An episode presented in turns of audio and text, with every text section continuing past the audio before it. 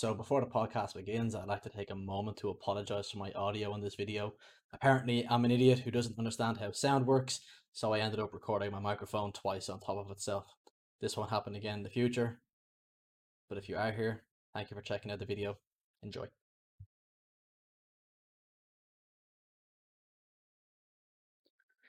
Hello and welcome to what we are initially calling the Livewire Gaming Podcast, subject to change.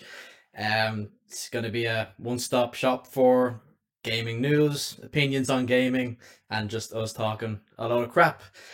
Um, we may not release this, we may release it, so if we do release it, welcome. Um, today we're going to cover who we are, why we decided to start doing this, and then we're going to talk about our top five favourite games of all time. I'll take five, and Stephen will take five as well. We might do a bit of gaming news, and then we also may talk about a bit of next gen, the new consoles, and where it could all be leaving. So, my name's Kev. Um, I've played games my whole life. Um, more hardcore since Destiny launched a few years ago, and ended up meeting Stephen through Destiny, and here we are now. And um, we decided to do a podcast to try and help with the lockdown quarantine boredom. So I'll pass it over to Stephen and he can introduce himself. Well, I'm Doctor Stephen Comiskey. Doctor Stephen. Gotta get that P H E in there.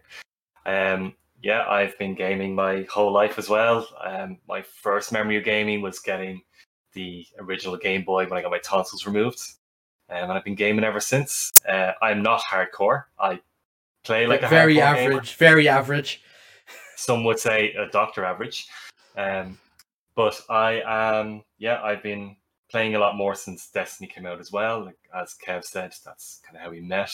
And um, yeah, wide interest in games, and happy to do something here that's preventing lockdown boredom, giving them something to do every week, and good, good. Good way to catch up with some good friends and just have some good discussions. So Jeez, we every week it. is very optimistic. Hopefully, I mean, and just optimistically just to, op- optimistically pessimistic. Yeah, um, pessimistically optimistic, whichever. Anyway, we are also due to be joined by a third person, Dylan, who couldn't make it tonight because he has plans, as he said. But we'll let him Apex for now. Apex. Gotta get that master rank. Anyway, we started off. What have you been up to the last week or so, or a couple of weeks? What have you been playing, or are you watching anything, or what, Stephen? Yeah, so actually the last couple of days I um, tuned into WandaVision, so watched the first three episodes of that. No and, spoilers. Uh, haven't started yet. No, please. Well, no spoilers. Um, really enjoying it. Um, definitely a different direction. But it is very good. The the characters are very much Wanda and Vision, and the, the setting is fantastic. Um, the big thing that I've been doing really is trying to increase my fitness. So I've been going for walks every day and using that as an excuse to listen to audiobooks, which I have missed doing because I used to drive to work every day for over two hours. Mm. Um, so I'm listening to the Mistborn uh, trilogy. I'm actually on the second trilogy by Brandon Sanderson, and they are amazing. I absolutely love those books. Um, just full of magic, high fantasy, um, shenanigans. They're just, it's a brilliant story from start to finish. Um, and gaming wise, then I have been actually gone back to Monster Hunter Iceborne um, on P S five. This is where I leave the room and not come back. Um, yeah, and. Um, I don't know why, I just kind of fell back into it. I was playing Ghost of Tsushima, um, which again is amazing, but I have this thing with open world games. I get fatigued very quickly. Um, I'm trying to make my way down the map to do a particular mission, and then everything gets in the way and I just have to take a break. Yeah. Um, but I'm I'm loving it, but I'm just taking a break for now. And uh, I finished Demon Souls. I platinumed it. So that was my... month of did January. You, did you download a save file off the internet, or did you actually do it yourself? No, did it myself. Um, I will admit that I save scummed. I absolutely save scummed hard. But to be fair, I fucked up. So my save scumming was for nothing, because not only did I not save scum in the, the right direction, but I save scummed at the wrong points, which meant that I still had to go back and do several things. So it took me three playthroughs when it should have only taken one and a half. So That's unlucky. That, that was everything for me. What about you, Kev? What have you been up to? Well, as you well know, because I've been complaining about it nonstop, I'm hunting shinies in Pokemon Sword and Shield. Um, while watching Louise actually play through her played first playthrough of Cyberpunk. Um, it's it's kind of funny when your girlfriend, who plays games quite casually, has more hours put into Cyberpunk than all of your friends who've been looking forward to it for seven years. But uh, yeah, she's having a great time, and I'm having a not so great time beside her because I'm at forty-nine hundred resets. With odds of, for anyone who's not aware of Pokemon shiny hunting odds, with a shiny charm, you've got a one thousand three hundred sixty-five chance. And I'm at forty-nine hundred and one, so... Are you still chasing Lunala? Um, I walked away from that for a while, and I'll go back to it. I'm gonna, I'm, I want to get the three Reggies as shiny, and then get the two new Reggies as shiny also. So, that's... I've been at that for about eight or nine days now, which is a bit rough. Um, obviously, we did our weekly Destiny raids. Per Tom still hasn't got the raid rocket launcher after thirty-three rewarded completions, so that's a soft spot. Um, but other than that, it's just been shiny hunting and Pokemon, uh, Sword and Shield. I actually start watching because of Cyberpunk, which I played a lot of, and when you do eventually play it, we'll hopefully do an episode on that. But because of that, I've been looking for other Cyberpunk like entertainment, and stumbled upon Brave New World that was on Sky One um last year. It's kind of set in that dystopian future. It's set in New London, where I won't get into it too much because you could do an episode totally on that itself, but it's where they everything's at peace because nobody really has any belongings. Everybody belongs to everybody, and it's really just a big orgy. But um, that's quite interesting. Um, however, it was cancelled after the first season, so um, kind of watching it in vain. But it's enjoyable. It's enjoyable. I'm gonna buy a couple of Cyberpunk books. Um, the Neuromancer is probably the first one on that list, so I'll get on top of that. Um, but other than that, nothing else. Looking forward to Foo Fighters' new album. It's out next week or the week after, I think. Yep. Yeah. So no way. Forward, I didn't know that, that. Yeah, it's out on the second of Feb, I think. Oh, that'd be but, nice. Yeah, looking forward to that. And um, they've released a couple of tracks off it, and it's a bit different, but it's Foo Fighters. I, really I've completely can't. missed all this. Jesus. Yeah, it was only announced they like they recorded it last year, and then they're like, "Oh, we're not releasing it until we can tour with it." And then they're like, "Fuck it, we'll release it anyway." Um, and now the episode needs a bad language warning. Whoops. Anyway, only if we actually release it. So only if we actually release the fucking thing. Well, um... we definitely need it. Needed a bad language warning. Yeah, so, so yeah, that's me. Yeah. Um, but actually, to touch back on, I do need to play Demon Souls also uh, on the long finger, and I also need to play Ghost of Tsushima and stop making excuses for why I haven't played any of them yet. But yeah. Well, you have a very good excuse in that Louise is addicted to Cyberpunk. Yeah, she's kind of commandeered the PlayStation since Cyberpunk came out. Mm-hmm. She, and if getting... I remember correctly, your family did the same thing when you got it first with Crash and other games, so... Yeah, yeah. I haven't really touched it. I am. I've played less of my P S five than Louise has played of my P S five. Mm. I've played less of my P S five than probably her brother has played as well. So yeah. Anyway, I think actually sharing is talking great. about that, talking about the P S five is probably a good time to just touch on yeah. next gen. Um. Because if they haven't gathered from our conversation already, you and I have both been fortunate enough to get PlayStation fives, but we've had two different and, experiences. And, and, and NVIDIA GeForce thirty eighties. I wasn't going to bring that in there. We want people to listen if it goes live. Uh, um, yeah, but we actually both had very different experiences with it. Um, do you want to say what your experience was with the P S five and how you got one? Um, I don't really want to throw GameStop under the bus, but look, I, I pre-ordered mine. I pre-pre-ordered mine in May or June of last year. Whenever the first lockdown lifted and GameStop opened, I was there day one and threw down some money for a P S five. I ended up getting one day one, um, and then everyone else got to play it. All I've actually completed on the P S five so far is Spider-Man Miles Morales, which was very good, uh, but we could save that chat for another time as well. I need to get that, actually. Um, um, yeah. I'm pretty sure it wasn't that... Uh, I think it's a digital code for that, so you're more than welcome to take a land of my account, because I'm not going to be using it. um, yeah, might take you up on that offer, actually. Hmm?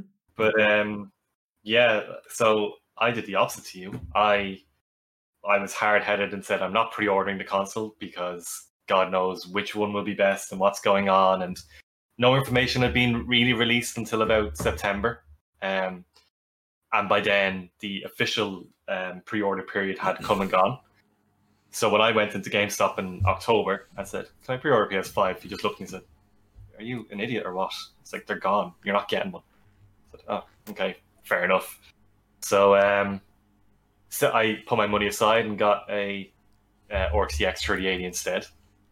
And then when the P S five actually did. launched, we both did, but we both got them at different times.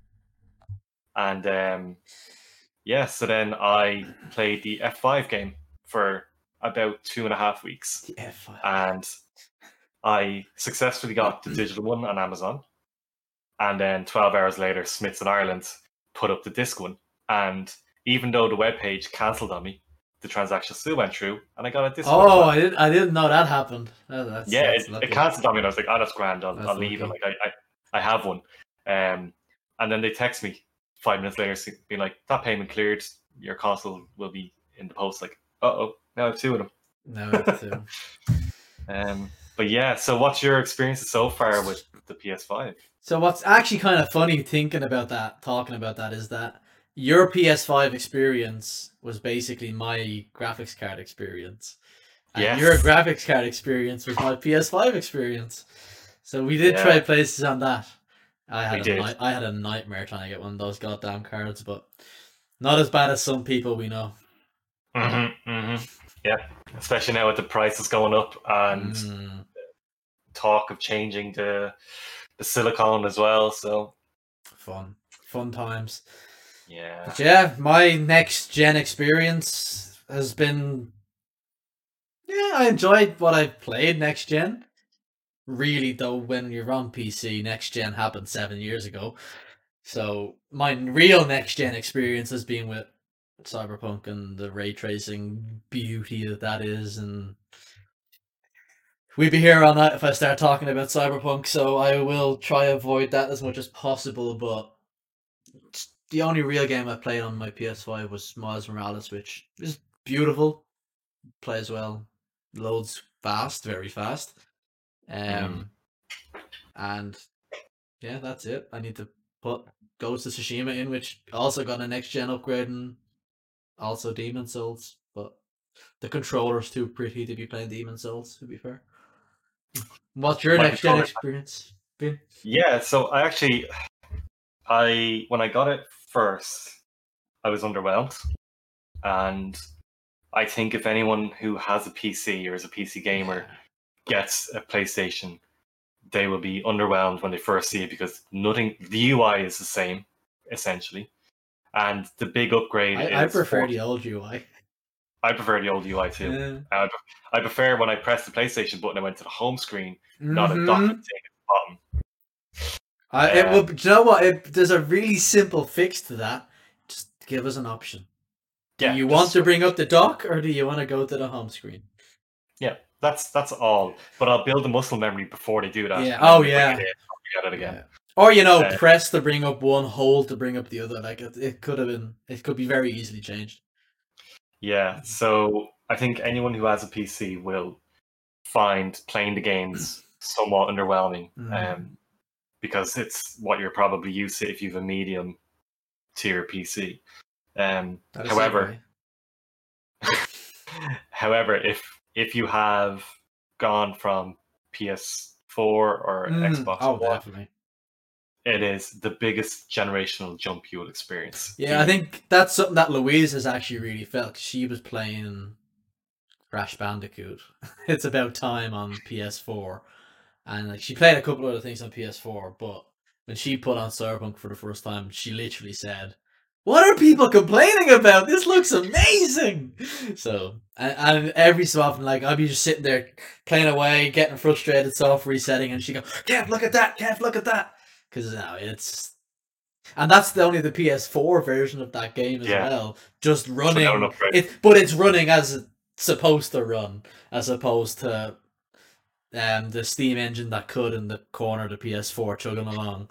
The P S five but, can actually support what Cyberpunk's trying to do.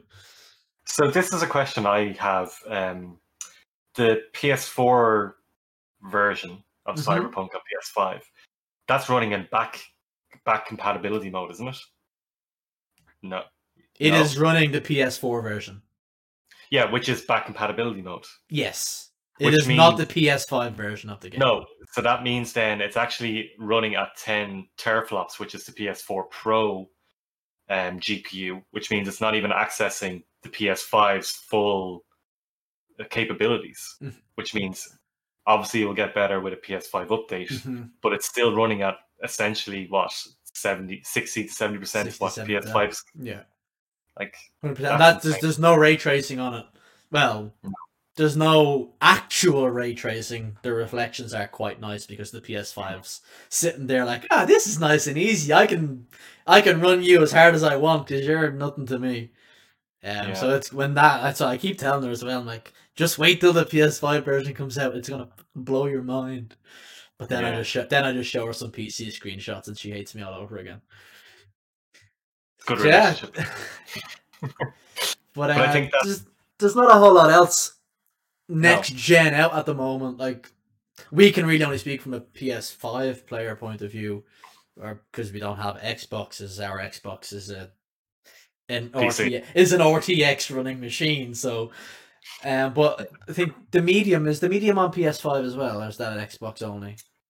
I can't remember. Oh, that's a good question. I I think I'm getting. Think a, I think it's, I don't know. Anyway, but in terms of next gen Xbox games, there's nothing. Whereas so on P S five, we've got Demon's Souls, which looks stunning, especially because From Software games usually don't go for that graphical fidelity yeah. until Bloodborne and Sekiro kind of did, but the Dark Souls games are kind of... They don't really go for that, wow, look at me, they're kind of dark and dreary. It's a nice change. Yeah. And then obviously Miles Morales looks stunning in in either performance mode or quality mode. Um, yeah, but the other P S five games that are due out, Ratchet and Clank hasn't got a release date yet. That should have got a release date by now, if it's due out in the P S five launch window. But yeah, you, like I think COVID has really mm. messed up with a lot of game development cycles, and we're only going to start seeing some of that one hundred percent this year and next yeah. year. one hundred percent, because if you th- really think about it, anything that came out up till now, including Hitman and Medium that come out today, or whenever it comes this week, um, they would have been in at the end of their development cycle. Whereas anything that was a bit further back, it's they're all getting pushed back. Anything that needs a lot of work done is getting pushed back six months to a year, easily. Yeah. It's going to be a long year for games announcements and developments, which is nice that we actually got a couple of nice new announcements this week, to be fair.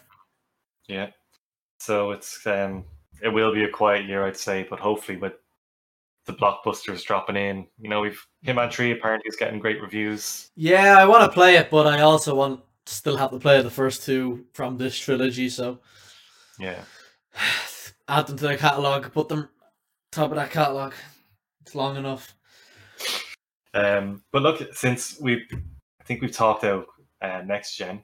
Let's go back, maybe old school, further. Who knows? Maybe it's all new gen. Let's look at our top fives. Top fives. Okay, so you won the coin toss that I just made up. So we let you go first. Um, before we start, just we gave ourselves a couple of little rules to follow when doing our favorite games. Obviously, if Stephen picks one, I'll pick something else, and vice versa. And we've also tried to not take from the same game franchise. Franchise. So, for example, we're not going to include Batman Arkham Asylum, Arkham Knight, and Arkham City, and that takes up three of our five. So, we, so if Steven says something from one game franchise, I'll try skip over it and just leave it an honorable mention. So, Steven, what's your first choice on your favorite five games of all time? And we will end up on ten, by the way. We'll make a top ten, so it's five each, not five total. So, I know what I want to say because I want to block you from saying it, but I won't. What I will actually say instead is a game that I have very, strangely, very fond memories of, but to this day, just it's can't Larry's play. Pleasure Suite, isn't it? Exactly, yeah, it's it's Larry's Pleasure Suite. it, it's actually Silent Hill two. Ooh. And Silent Hill two came out in two thousand two, two thousand one. So I was eleven, twelve at the time playing it. Was Silent Hill a P S one or P S two game? Silent Hill two was P S two, and okay, Silent Hill sorry. one was P S one. For some reason that I was... thought it was P S one, but... Yeah, the first one was in nineteen ninety-nine, I think. Ah, fair um, enough. I didn't play that one. I played Silent Hill two, and I have no idea how, but eleven-year-old Stephen had balls of steel, because thirty-year-old Stephen won't touch that game. Is that where all your hair went? Hey, this is supposed to be a nice, easy, relaxing podcast. Oh, sorry. I thought when you said you were trying to block me in my top five, I thought we were playing a game of chess. Sorry, my bad. So, Silent Hill two for me has really fond memories of a game that I was too young to comprehend, but I was fascinated with the the monster design, the the story that was going on that I. Genuinely no idea why things were happening, or um like the sense of what was actually going on with this pyramid shaped monster who was going around supposedly to kill me but was also actually antagonizing the other monsters, and none of it made sense. I went through the game, got to the end, did the thing at the end, and got the worst ending, which if anyone knows is called the water ending or in water ending. um I was like, this is really depressing. Why did I play this game? And it twigged with me when I went to play it again, because I'd read there were other um, endings. What kept me in the game? And it was the music. Akira Yamamoto, I'm butchering the name, he's one of my top favourite artists of all time. It, the intro to Silent Hill two, I think it's called The Team of Laura, is one of my favourite songs ever. And the whole original soundtrack just brings back all these memories of childhood youth, but it, childhood youth playing Silent Hill. Yeah, exactly.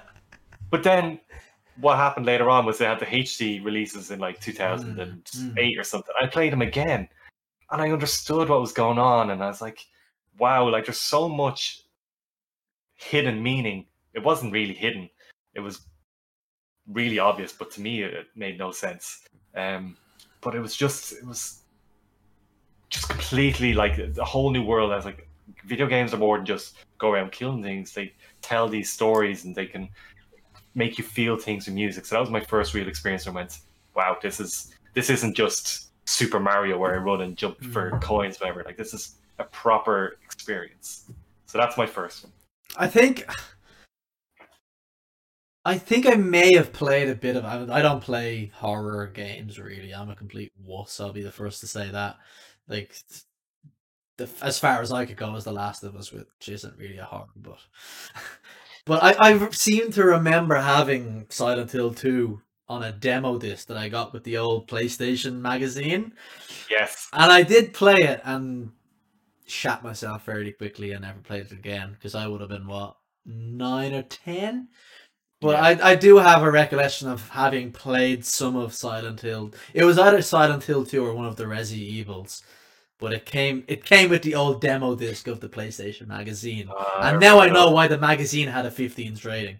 But Oh yeah. Yeah. But here was me nine years old in oh one. That's where Back before those laws were. That's where these greys came in. But yes, I I have never played a Silent Hill game, and I don't plan on it. Even That's if Kojima-san releases one eventually. Oh yeah. Oh P T. Right. Don't no. Don't start in P T. Come on. Give me your next one. I want to change. I want to change what I said. Right. So I don't know if this was the one that you were going to teave on me, but it's probably my favorite game of all time, and it's The Elder Scrolls four Oblivion. I and I just took that off your list. Yeah. But I played uh, Oblivion. Up until I played Oblivion, I hadn't played any real R P Gs ever. I would have been fourteen, I think. I would have been... It was junior cert year, which explains why I did so fucking bad in my junior cert. But... Because remember, the Xbox three sixty came out, and then like a year later, the P S three came out. It was like... There was a big gap between the two consoles coming out. So Oblivion was delayed on P S three. So I got it for P S three... It was at a difficult time in my life where family stuff was going on, so it was a lovely distraction. But up until that point, I hadn't really played a game like that. I played sports games with my brother. I played G T A uh, as a kid. I played, I played some stuff, but Oblivion. I turned it on, made my character, and just fell in love with this game. It was the first game I pumped several hundred hours into it. And I think my completion ended up at like ninety-six point something percent. So I really sunk time into that. But uh, yeah, it was just the story, the character building, the, the Thieves Guild was fantastic. The missions there. And then the Dark Brotherhood missions were yes. great. Yes. I remember I came across the quest where you can become a vampire. And I was like, oh my God, I get to be a vampire. And it was great. And then I realized that it was completely fucking myself over. It meant I got these great stats, but I couldn't go out through the day anymore, which kind of yeah. sucked. But yeah. Who knew? Who knew?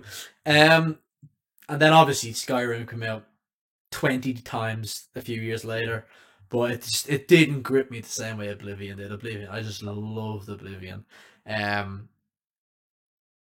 I also learned how bad over leveling can be, because I remember in Oblivion you could just it would that you could stand in a hut, stand in a house, and just throw fireballs at a wall all day, and it would level your stat up.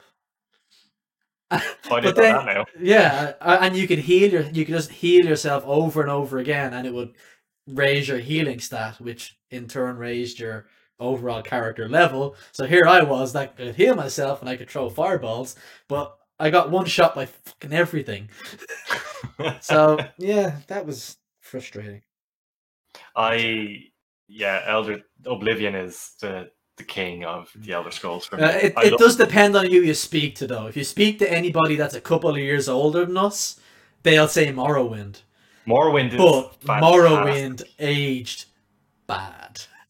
I mean, so did Oblivion, but Morrowind is Oblivion awful. Didn't age as bad as you think. I played it the other day, and I was like expecting it to be horrendous. And I was like, okay, the character models are a bit weird, the faces are um horrendous, but the actual game still looks nice, and yeah, and the gameplay is great, and that's the, the, the big draw of that. Yeah. Like, um, but for me, like Oblivion, as amazing as Oblivion was, the the thing in Oblivion that got me was um, Sheogorath. That no, Shimmering Isles, Shivering Isles was one of the best D L Cs ever. That, that in was, any game. That that for me was the best part yeah. of Oblivion. Yeah, just he was Shivering. such. a well fleshed out character who was absolutely batshit insane, and you knew he was going to do something wrong, mm-hmm. and you still did everything anyway. Just he reminds me, the character of Sheogorath reminds me of Foxy. You know Foxy that we play with sometimes? Yeah, yeah, yeah. yeah. He, he reminds me, it's, he's got that same kind of voice. It's but sorry, Foxy, but yeah. You might not hear this anyway. So no, nah, he may not hear it anyway, so it doesn't matter. He's used to being bullied. But yeah. Uh, Oblivion would be... It changes from day to day, but it's probably the most, the fondest memories I have of a game I've ever played. It was just Yeah. Yeah. That was it. Came first cuts the deepest. Oh, it, yeah. it it came out the perfect time for me. Like, ironically, the P S three also came out the perfect time for me because it was when my parents were going through their whole separation. So I was like, "Oh, my parents are separated, but I got a P S three, and now I have Oblivion." Um, yeah. So I, I just like, we just moved out to where my mom was going to be living. And then I had did my junior cert. The junior cert ended, and I bought Oblivion. So I knew nobody where I was living, but I knew a couple, but not that well. But so I was like, "Fuck it, I'm just gonna sink all my time into Oblivion," and it was it was fond memories. I've tried to go back several times, and it's never the same. But hopefully, Shadow or Shadow Sky Oblivion. Hopefully, yes. Sky Oblivion comes oh. out sometime this decade. And we get to experience that story again, because just hearing that soundtrack last week from the gameplay quest video they did, just hearing that soundtrack made me a little yeah. bit emotional. No, I that's yeah. If that comes out, game of the decade, hopefully. Mod of the decade. yeah. I will give you a laugh though. I was looking on Nexus at mods of Oblivion, and there was a a texture mod on Nexus. So the game file for Oblivion is five and a half gigabytes. The texture mm. mod I was looking at was bigger. It was bigger than the actual game file, which is also a five and a half gigabyte game file. It's insanity to think about at this stage. That's like P S two level stuff. Like that's it's crazy. A C D disc. Yeah, it's crazy. It's five and a yeah. half gigabytes. Like that's you could fit like forty Oblivions inside Call of Duty at this stage. I would take forty Oblivions over Call of Duty. Oh, yeah. I, I, t- I take one Oblivion over Call of Duty at any stage. Um, yeah, actually, so I'm just looking at my list and trying to think what I want to pick next. And um, this one's going to be slightly controversial. And I, I don't know if it's my favorite, but it's it's definitely one I always keep going back to. So um, I'm going to pull from my Final Fantasy repertoire now. Oh, and I'm going to say, yeah, I'm blocking you now with this one. I'm going to say that my favourite, all things considered, is Final Fantasy X. Final Fantasy X? Oh. That was not one I thought you'd go to now. So seven is definitely my, you know, that's that's that's my... Um, My my home, like it's where I live. I live in Final Fantasy seven. I love that one. But ten for me was like, I remember, like you were saying, I got a demo disc for Final Fantasy ten. Do you know what? I probably have it as well then. Yeah, and I remember just playing that constantly, just going through. I just completed Final Fantasy nine, and I was just playing the demo disc over and over again. I was like, look at these graphics, look at the voice acting. Like it just it changed what Final Fantasy was. There was this. Fully, well, okay, fully voice-acted game where you got a sense of who the characters were um, and the situation they were in, and the, the Spirit Grid system was just amazing. I loved the ability to just go around the grid and match up with other characters and what they had.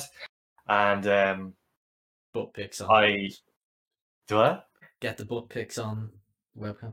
Sorry, go on.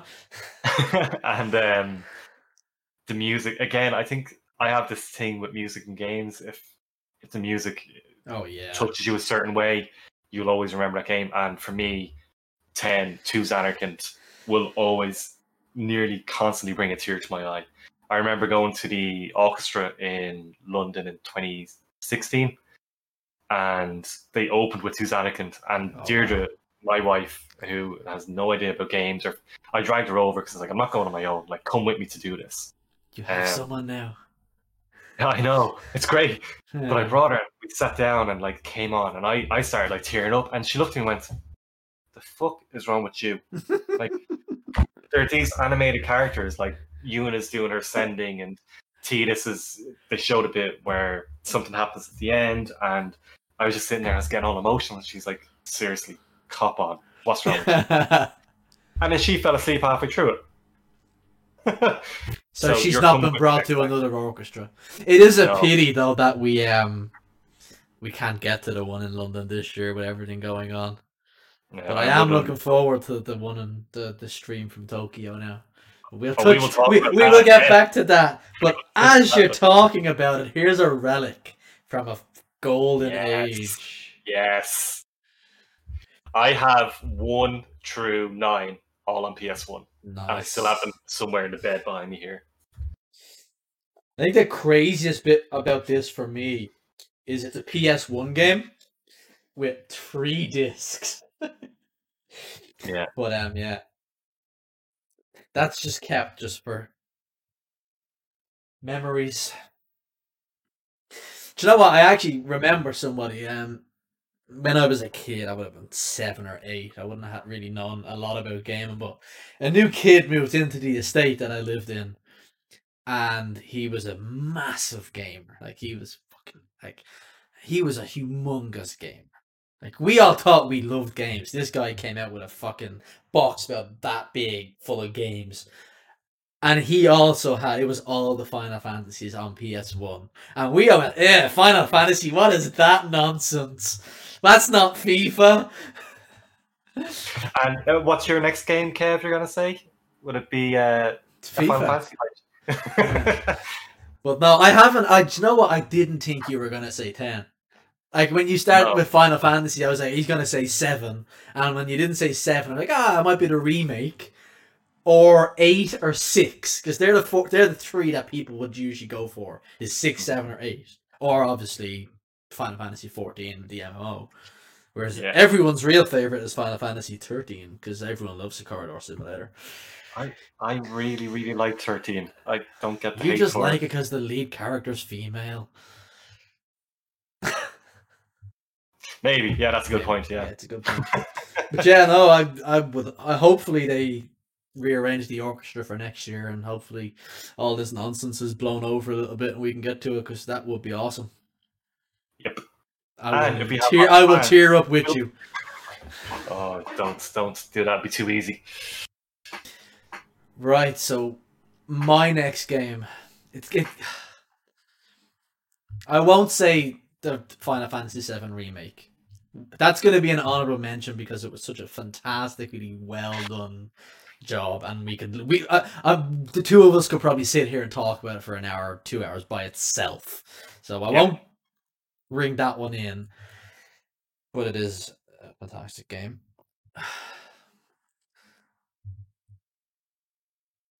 I'll go with Metal Gear Solid three Snake Eater.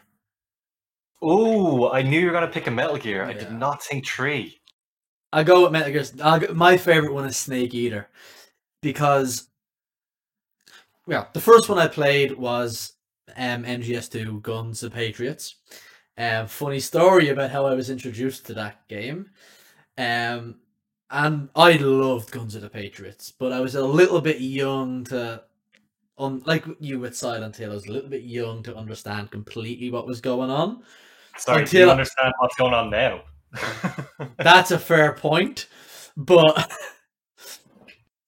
I was I, I don't know what I would have been nine or ten probably when I first played Guns of the Patriots. But, you, you mean Metal Gear Solid two, yeah? Yeah, Metal Gear Solid two. Yeah, because Guns of the Patriots is number four. Sorry, sorry, that's true. Guns of the Patriots was... four. Sorry, I've had it wrong completely. The whole time. Restart the podcast. Wind it all the way back. Sons of Liberty. Metal Gear Solid two Sons oh, of Liberty. Sorry. One. I was a bit young to understand what was going on in that. But me and my friend were... It, would have, it had just come out. One of my mates was obsessed with it, but couldn't afford to play because we were kids, so his parents couldn't afford to buy it for him at the time. But we knew someone that had got it. So we went into their house. They were, there was nothing weird about that. They were a couple of years older than us. And we just sat there watching him play Metal Gear Solid two all day. Um, my older cousin had been playing it as well, which is why I also became obsessed with it. But we were sitting in the house all day watching this guy play Metal Gear Solid two. I hadn't told my parents where I was. I was maybe... ten or eleven, I think. I don't know when Metal Gear Solid two came out. Um, so I would have been quite young. So to not to my knowledge, my mom and dad were out searching for me for hours. It came out in two thousand one, so I would have been ten. So my mom was panicking trying to find me. Next, I just stroll back and knock on their front door of the house, and I got a hiding from them. Not literally, but I was in quite a bit of trouble over that. But I loved watching Metal Gear Solid two. So eventually, they ended up. I ended up getting it for my birthday or for Christmas or something, and oh, that was great. But we've completely sidetracked. Metal Gear Solid three Snake Eater. After loving two and going back and playing the first one, I was so hyped when Snake Eater was coming out, and it did not disappoint. It was phenomenal. My favorite memory of the whole game was the the end boss fight, the old yeah. the old sniper. So the guy where he will hide and you have to try find him, and if he sees you, he moves and whatever, he kills you, whatever. The one where you can turn your game off for a week, turn it back on, and he's dead. I was looking for him everywhere. I couldn't find him, and I was looking around for a while, and then I looked down, and he was just lying in the grass at my feet, and I was just bang, sniping the head, dead. But yeah, that uh, that was a great game. I, if I could remaster any game from my childhood, it'd be that. I'd remastered oh, Metal Gear Solid three. Okay. Played through that um, in full H D with like new graphics, new everything. That oh, I'd love it, but that's never gonna happen because uh, Konami bad and Kojima good, God, whichever, depending on who you talk to. Yeah, but I just as you're saying about Snake Eater, like. I agree. I played two and I loved two. I know it gets a lot of hate for Ryan. It gets a lot of hate for Ryan, but I loved it. Two, I maybe because I didn't play one first. To be fair, so I didn't. Yeah, have, needed needed did I. Didn't have that affinity with Snake. It was cool, but I didn't have it. Mm. But three, um, yeah, three just knocked it up, and I'll always like that scene going up the ladder with the music for Snake Eater just kicking in as you're going up. You know what? You didn't steal my game, but you stole my point. I was gonna touch on that that. The soundtrack, what you were saying about Final Fantasy X and Silent Hill, the soundtrack. The soundtrack for Snake Eater was... I still listen to it every so often to put Snake Eater on. Louise would be looking at me like, what the fuck song is this? Like, it's Metal Gear Solid, stop talking! Yeah. And then that boss fight with, well, the boss. Yeah, it was great. Yeah. Uh, mm. And even actually later on, going down the river uh, when you're fighting... Um, Sorrow, is it? Oh, do you know what? I, I honestly can't remember. I won't even try to pretend that I can remember the whole game. Yeah. But there's a part where you go down a river and you're fighting whoever the one is who's dead, basically. And um, Oh, yeah. I, yeah, yeah, yeah. I remember. And if you kill enemies along the way, their ghosts appear in the, mm. the river and try to stop you. It's just... To think that a P S two could achieve that. Yeah, isn't exactly. Ob- obviously, if you look back now, you're like, yeah, those graphics, what are they? They look like Cyberpunk on the base P S four. But yeah, it was phenomenal. It was a phenomenal game.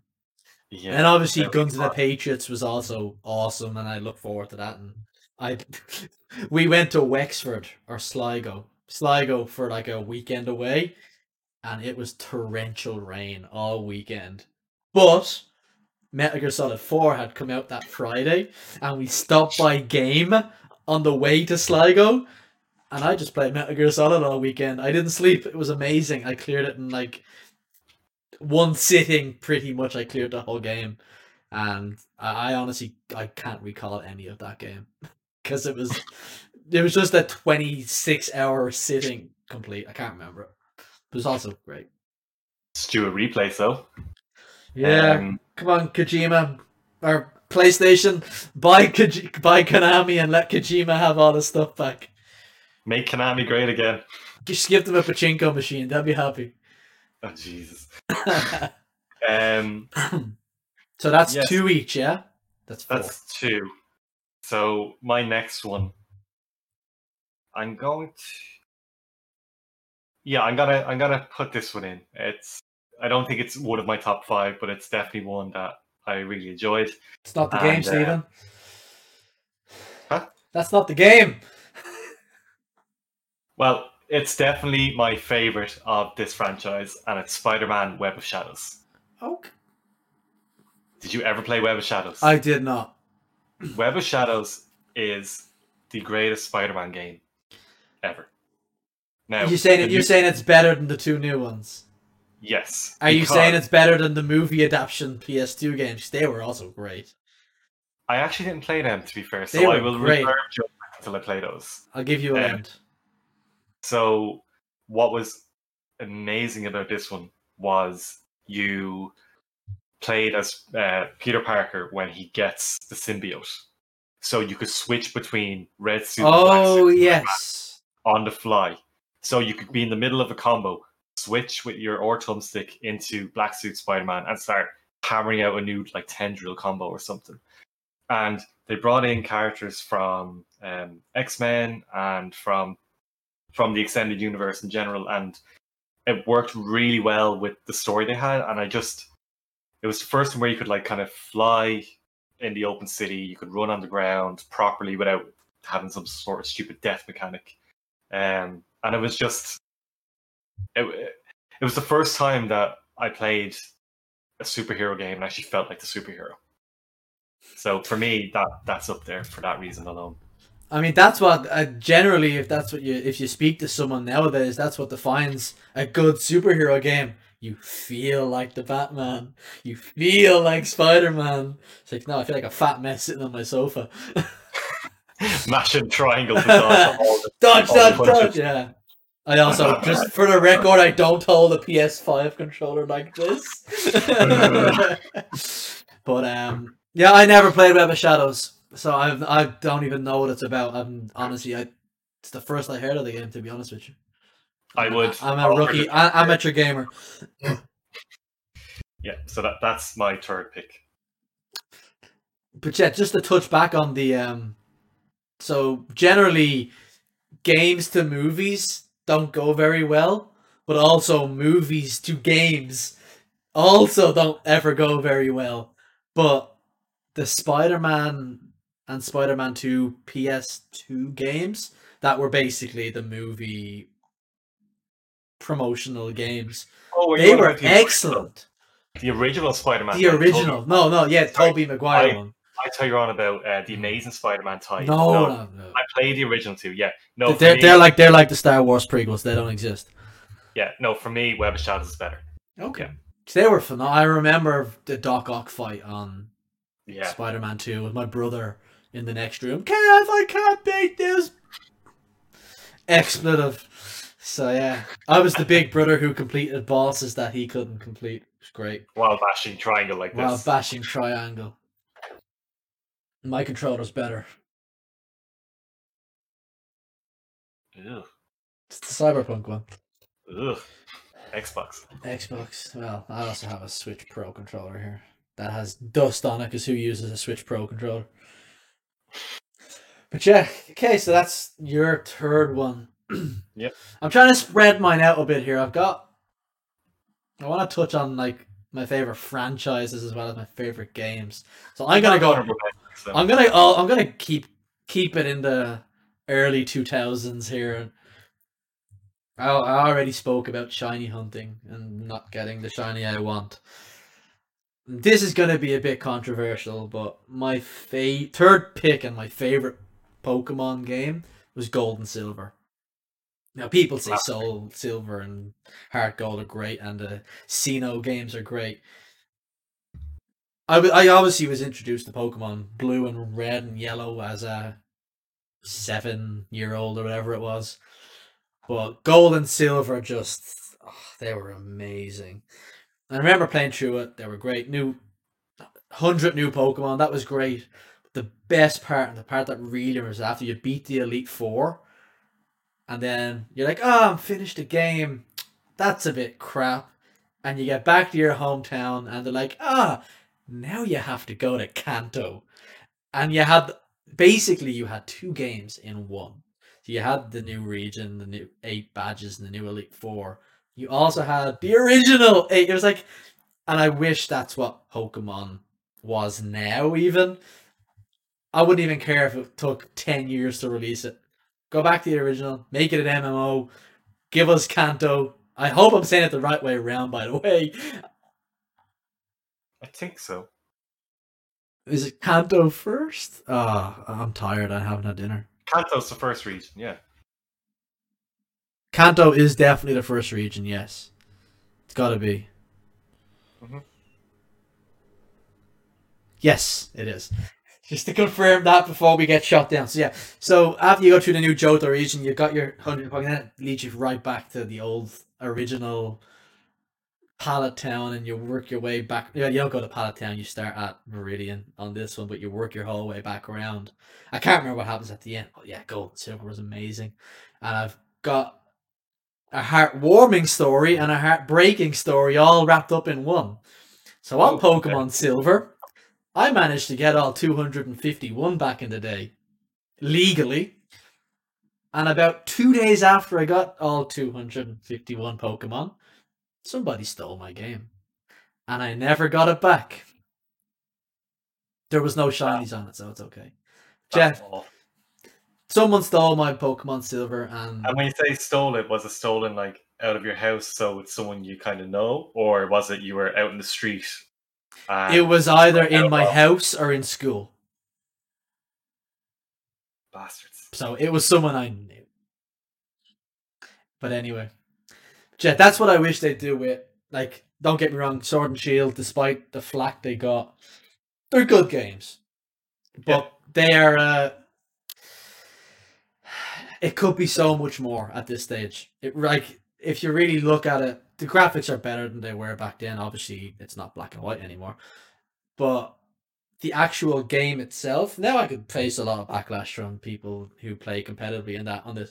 But the actual games haven't come as far as they should have. I still love them, but they play it safe. Could you imagine an M M O or a ma- an, an expansive R P G where you start in the Kanto region... You start, you get your eight badges, you have the original one hundred fifty-one. I mean, you could even do like M M an M M O where you have a raid. Like, could you imagine going in with five of your buddies into the Cerulean Cave, and as a team, you have to battle your way through that cave. You've got, I don't know, you fight against something powerful, another thing powerful, and then Mewtwo is the end raid boss. And it'd be incredible.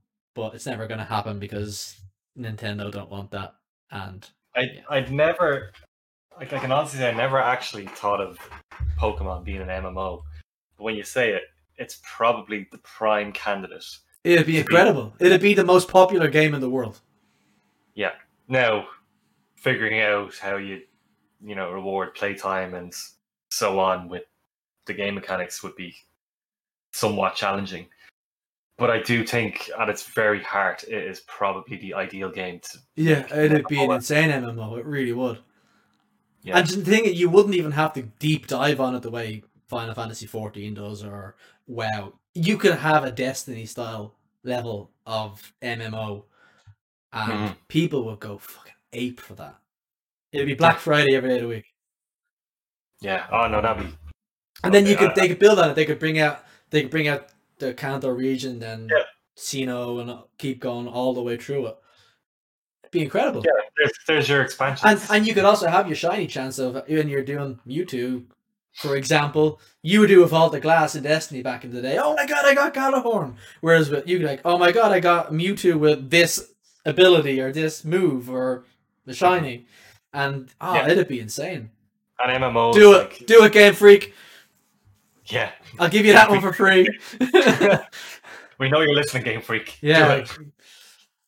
Um, but like Do it, Game Freak. Watch as my all my ads on Facebook for the next week are for M M Os, Raid Shadow Legends and shit like that. Can't wait. Or you can start actually Final Fantasy fourteen. Oh that. Funny actually, I say that. You were saying that we could record this through Discord or Zoom. I opened up Facebook twenty minutes later. And there was an ad for Zoom. I got an email an hour later, have twenty-five percent off Zoom. I got that email as well. Maybe it's a coincidence. I'm onto you, Mark. It's a coincidence that they listened to us at the exact time. Right? Yeah. Because um, WhatsApp okay. WhatsApp is owned by Facebook. Get out of my messages. uh, okay, Pokemon M M O. We want it. I'm in. We want it. I'm in, and I'll never play another game if you give me that. So, actually, that you, now that you were saying about Pokemon, so I loved Pokemon as well. But for me, there was a game on the P S one back then. Say it. That hit me for my... Say Pokemon. It.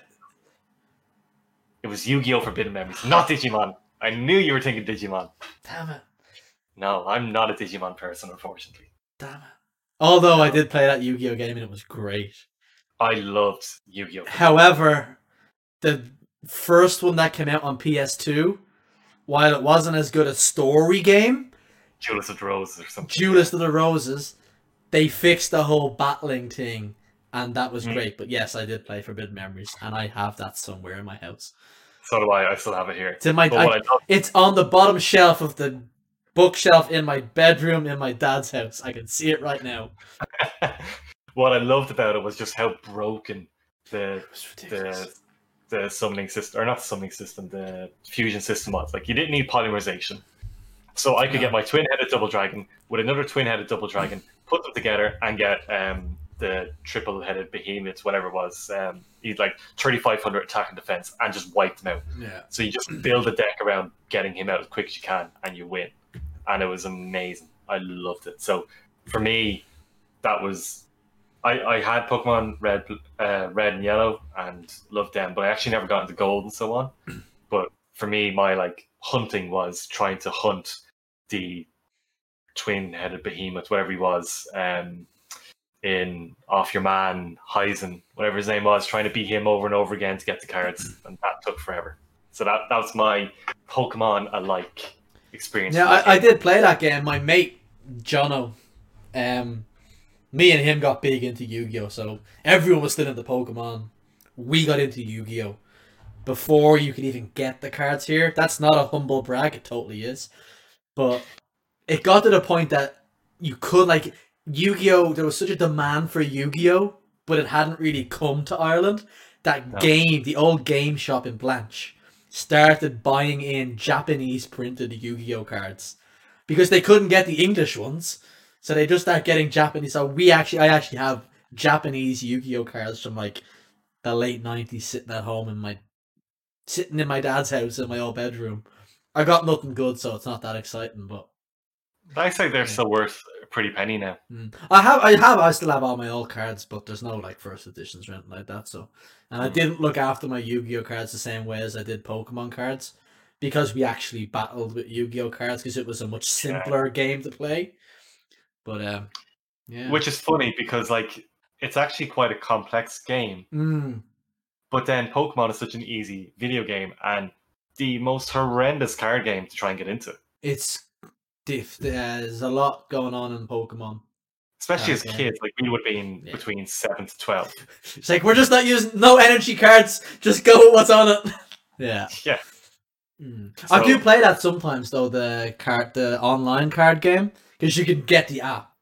And when you buy a pack, uh, when you buy a pack of Pokemon cards, you get like the barcode on the back of them that you can scan them into the game. Oh, no way. So I've I played at the odd time. I remember I was playing someone not long ago that we just started in. I'm I'm I don't have a clue what I'm doing in that. It's, I don't haven't played it enough. And he just sent me a message as we started playing. The cards came out, we each got our hands, and I got just a message saying, sorry. I went, like, what? So, what's this guy on about? Sorry. I didn't even get a move. He beat me in one. Th- he beat me in one turn. Do you remember what it was? It was something to do with Mew. I don't know what it was. I, I, I couldn't keep up. It was just too quick. I was. It was over. I, yeah. All right. Well, that's that then. I'm going back to Destiny, where I can actually win. Yeah. So but um, also so the I... Pokemon trading card game for Game Boy. That was a great game as well back in the day. Oh, they released they released the trading card yeah. game for Game Boy, and it was excellent. Yeah, I don't think I'm I ever pretty had... sure. I'm actually pretty sure they re-released it on the Nintendo three D S store a couple of years ago. Can't say I've any memories of it now. I remember seeing the game, but never yeah. played it. No, it was good. It, it was quite good. It was difficult. Yeah. So that's my number four, Yu-Gi-Oh! Forbidden Memories. Okay. Getting down to um, the business end of things. Oh. I'm going to leave one of mine out in the hope that you're going to include it. But we're going obvious. We both play it. It's, we already said it's how we met. And it has to be included. I know it goes through its issues and it's, it's had a rough six and a half years and peaks and valleys and... But we, we love it and we love to hate it and we hate to love it. Destiny. Um, Destiny was the first game that I will put my hand up and say I was addicted to. And still am to an extent. And poor yeah. Louise, our anniversary is the same week as when Destiny came out. So um, I, she made a mistake. But yeah, like I've got, I don't know, four thousand, nearly five thousand hours across the two games over the last six and a half years. Um, but whatever about the game itself, it's the the people. It's cliche to say it, but it's the people that we've met playing it. It's the people that are gonna be lifelong friends because we played it. It's the memories we all have from playing it that. Even when it's in a poor state, which I actually disagree. I think it's in a fine state at the moment, but Twitter would disagree with me. Um, it's just, just the memories of it. Just, I remember playing the alpha. Yeah, I played the alpha. I'm going to brag about yeah. that shit. Yeah. I'll actually go back further. I hadn't really been keeping track. I saw Destiny announced that twenty thirteen E three? Maybe twelve, it's one or the other, where they had Jason Jones on stage showing it off, and it was the cringiest fucking shit ever. But the guy killed, it was, they went through the wall from the first at the start, and the guy dropped Thunderlord, and then they went out, and they took on a Devil Walker, and someone was like, oh, look at my Gjallarhorn. Little did we know what that would bring, happiness and pain wise. But I never really kept up with it, and then I had a friend that used to go into the gym that I used to work in, and the alpha was coming up in a couple of weeks, and he's like, yeah, are you getting Destiny? I was like, what the fuck is Destiny? Because I'd forgotten about it.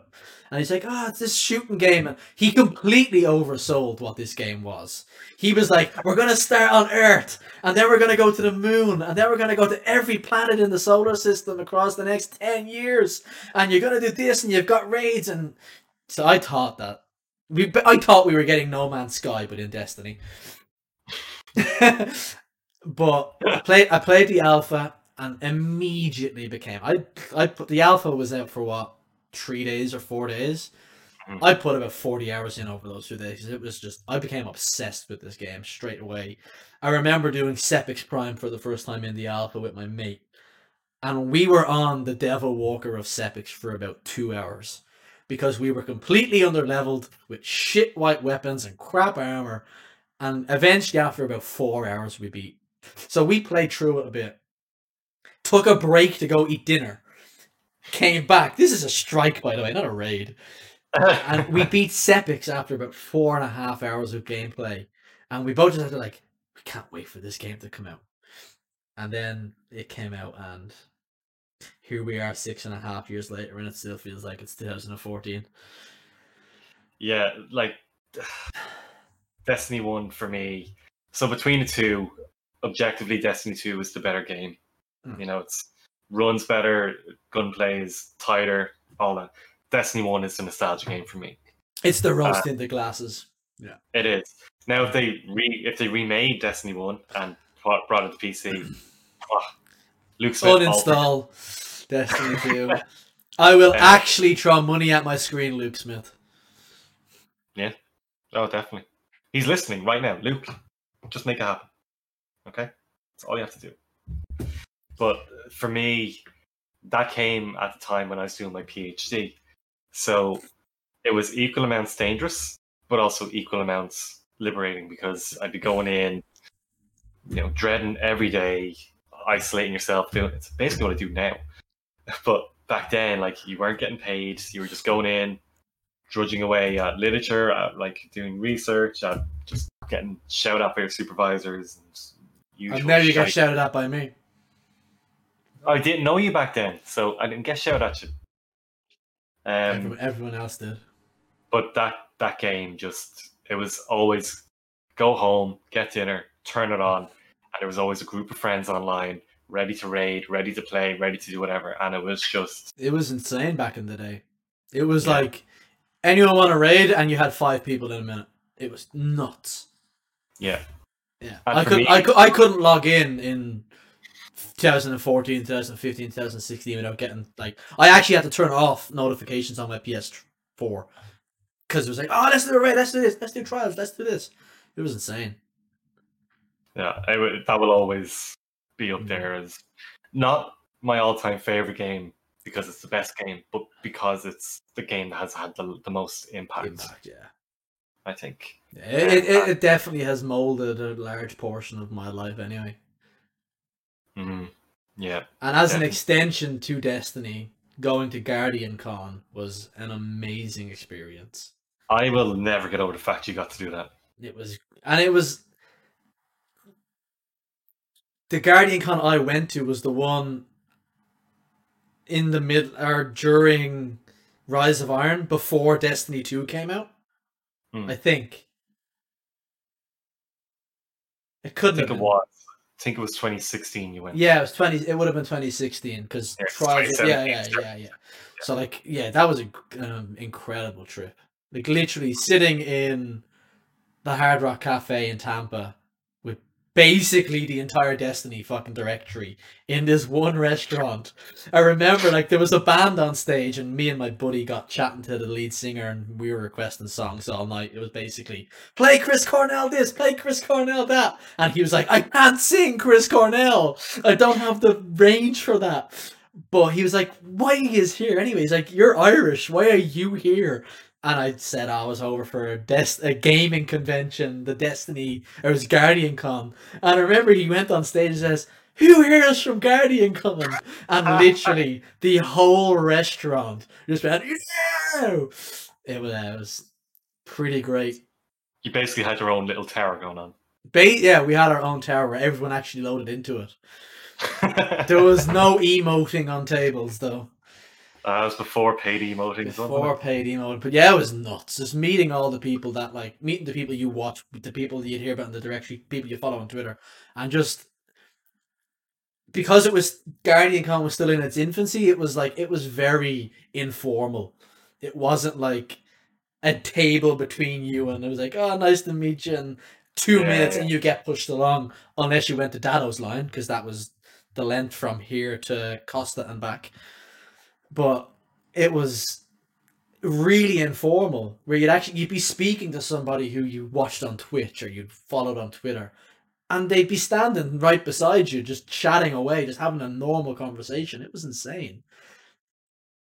And it's mad because these are just like they're normal mm, people, and, and yeah. that was the thing. It was they, they're just normal people, exactly. Like, I think that's. But to us, in the community, they're mm. actually they're sort of celebrities, but they're like leader. We love you. Yeah, but um, yeah. But look, we could talk about Destiny. Oh yeah, like I, I think we we should really wait for Dylan to be on, and we yes. can actually talk, have a proper chat about Destiny, because Definitely. yeah, it's so many. Like we could literally just do a fucking whole podcast on memories, funny, great, bad. Kev not getting his Gallarhorn till Easter of twenty fifteen, despite having platinum the game over Christmas. Um, Actually, Crota was out. Let's save that for when Dale's on, because I think that we all probably have some great. Oh yeah, I have some funny ones. Yeah, I remember so, listening. I, I will touch on a quick one. I remember listening to a guy break his patio furniture because he fucked up in a raid. That was great, and Griff will back up that one because uh, yeah. No names on it, but someone got wow. a bit pissed off and. Is it someone I know? Because I, no, I it's no one you know. It's no one. It's someone who I could have imagined it was. Nah, you don't know that. Uh, it was it was back in it was when Vault of Glass got reprised the first time and came back as part of Rise of Iron with the legendary primaries or uh, exotic primaries. Hmm. And someone got a bit pissed off and went out and smashed his patio furniture to pieces. But yeah, but moving on swiftly. Speaking of breaking things out of frustration. Which one are you going to do? Yeah, so my number five, and I have two of them beside each other. But I'm going to go with the one that I think you will agree with me on. And it's Sekiro. Yes, Sekiro. I have. I also have two on mine. It's the other one, Bloodborne. The other one's Bloodborne. So I, I, I had to make the decision, and I think, as much as I love Bloodborne, if Bloodborne was sixty F P S and as beautiful as Sekiro is right now, it would be the best for me because I love that setting. Like mm-hmm. the, the, yeah, Yharnam, Yharnam is great. The Japanese setting is phenomenal. Oh, you mean you mean Sekiro setting? I was going to Yharnam. Yeah. No, but no, that's what I'm saying. I'm saying so Sekiro setting is phenomenal, but mm. there's something about Bloodborne that just has that like yeah. guttural, like you just know you're in the thick of it. You're like, this makes sense. Yeah. Whereas in Sekiro, you're kind of like, is he really that size? Why is there a headless ape? What is going on in Japan? What are they drinking? But you still like you, you play it and you love it, and the the combat in all of the FromSoft games, yeah. Sekiro has the best combat. Mm. If oh, you couldn't I parry, would, yeah. If you couldn't parry in any FromSoft game, play Sekiro because that's all you're going to do constantly, and you'll be a parry king till you go back to Demon Souls and you don't know how to parry again. Funnily enough, yeah, definitely. If and I actually think you can touch on dodging as well. If you struggle with the dodge in Bloodborne. And the parrying with the gun in Bloodborne. Sekiro yeah. makes... Sekiro makes Bloodborne and Sekiro makes Dark Souls easier. Mm-hmm. And... I, yeah, I, what you're saying, the setting was phenomenal. I loved that traditional Japanese setting, that old style... Um, ninja Jap- Japan setting. I also mm-hmm. loved... Uh, current Japan cyberpunk kind of Tokyo setting, but Sekiro is a beautiful game. But yeah, the combat is it's perfect. Yeah. Now, depending on who you speak to, some will say it's too hard, some will say it's too punishing. But what I liked about it, in comparison to Bloodborne or to Dark Souls, in those games, if you're struggling on a boss or on a particular part of the game, you just go back and do something you've done before and you grind up a couple of levels and then you kind of over level a bit and it makes them that little bit easier. You're not allowed to do that in Sekiro. Sekiro says to you, you better get good or you're not getting past me. Yeah, um, and it's funny because, so talking about difficulty, I think the difficulty between the two is somewhat subjective. Um, mm. For me, Bloodborne was my first proper FromSoft. I had played Demon Souls when it came out originally on the P S three, and was I was like, I can't play this. I kept dying at the very start in Boletaria. I was like, fuck this game. Why would anyone want this? Frisbee! Then Bloodborne, yeah, then Bloodborne came out, and I was like, oh hey, like this looks cool. I, I picked it up, yeah. not realizing it was FromSoft again, and I could not get past the Cleric Beast. Like for the first Cleric Beast one, was on the bridge, the first boss, right? Yeah, and he's optional. I couldn't get past him. Oh, yeah, and I said, I was like, no, do you know what? I'm just not made out for these games. Fuck them. And I was renting it back when you could rent games. I was renting it at the time. You know, so I brought it back. You know, Extravision closed down like five years ago this week. I got That's another. I got a, a a memory on Facebook about it. It's so, like, oh no, Extravision closed. Where would I go on my break from work? But yeah. yeah, so like that was I had rented it because I couldn't, I didn't want to invest in it. It's like it's another hard game, and yeah, I think it was probably two years later that I went, okay, it's twenty quid now with the Old Hunters D L C. I was like, do you know what? That was a great D L C actually. I would admit I still haven't beaten it. It's a good D L C. I actually played through that with a friend. And this is where I'm coming back to it being subjective.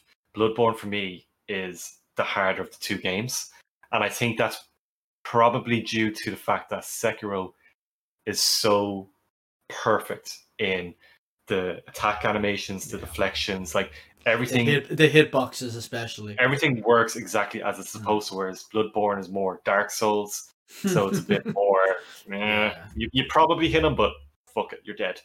Yeah. But yeah, Sekiro. I actually, I platinum Bloodborne actually, as well. I did get a platinum on wow. Bloodborne. Scumbag style! What's the scumbag style style in Bloodborne? I can't remember off the top of my head. It's something to do with the umbilical cords, I think. Oh, okay, yeah. It's but the endings. The you, there's, because there's three or four different endings, isn't there? Yeah, you save scum, so you... Yeah, I save scum. You, yeah. you had your three umbilical cords, and yeah. you would let German kill you for one, have get rid of your umbilical cord for uh, killing German, and then have the third one so yeah. that the presence would arrive. Yeah. That's exactly it, yeah. Um, and that's something, I know we just spoke a lot about Bloodborne, but on Sekiro, something that I really love about it, and I only actually realised this recently when rewatching Girlfriend Reviews on their review on YouTube about it. If you look at the Demon Souls, Dark Souls, Bloodborne, a lot of the story is in the text, is in the background lore. It's kind of not really, whereas Sekiro has that beginning to end story. Now, you, I know you have your few different endings. You, if you didn't get the, the best ending with where you fight, um, Genichiro becomes the old guy. I can't think of the old guy's name. Oh, Ishin. Ishin. Ishin. Ishin. Yeah. But it has that kind of beginning to end story, and you kind of. You know what? Everything that's happened from the beginning. The story was sort of front. The story is, in fr- is front and center, and I think that's mm-hmm. what I really loved about it. Um, yeah, what's your favorite boss in Sekiro? Um, I did really like Sword Saint Ishin at the end. Yeah, uh, only because good. everyone everyone gave out about it, and for some reason I found it really easy. Um, You've been like, I've been fighting Genichiro for so fucking long. This guy is not going to stop me.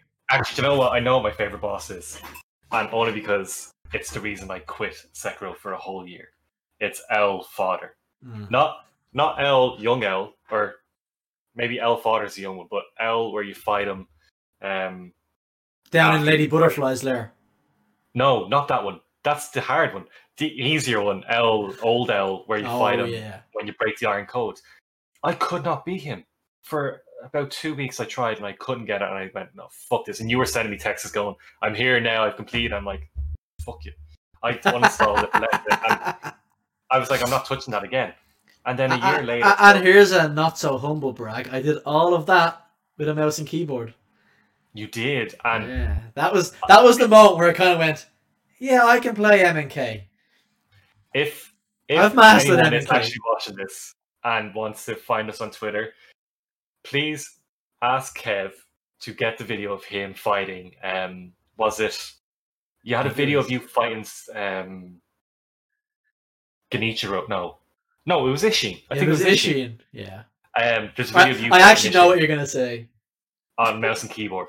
Post that up, right? So if anyone is listening and wants to find that video, find us on Twitter. It's what, at Livewire GamePod. Game yes, Pod. And I, I'll retweet it as well. Um, and ask Kev for that video, because it is the strangest way for anyone to play Sekiro. But when you realise it's M and K, it is so impressive, because I couldn't do that.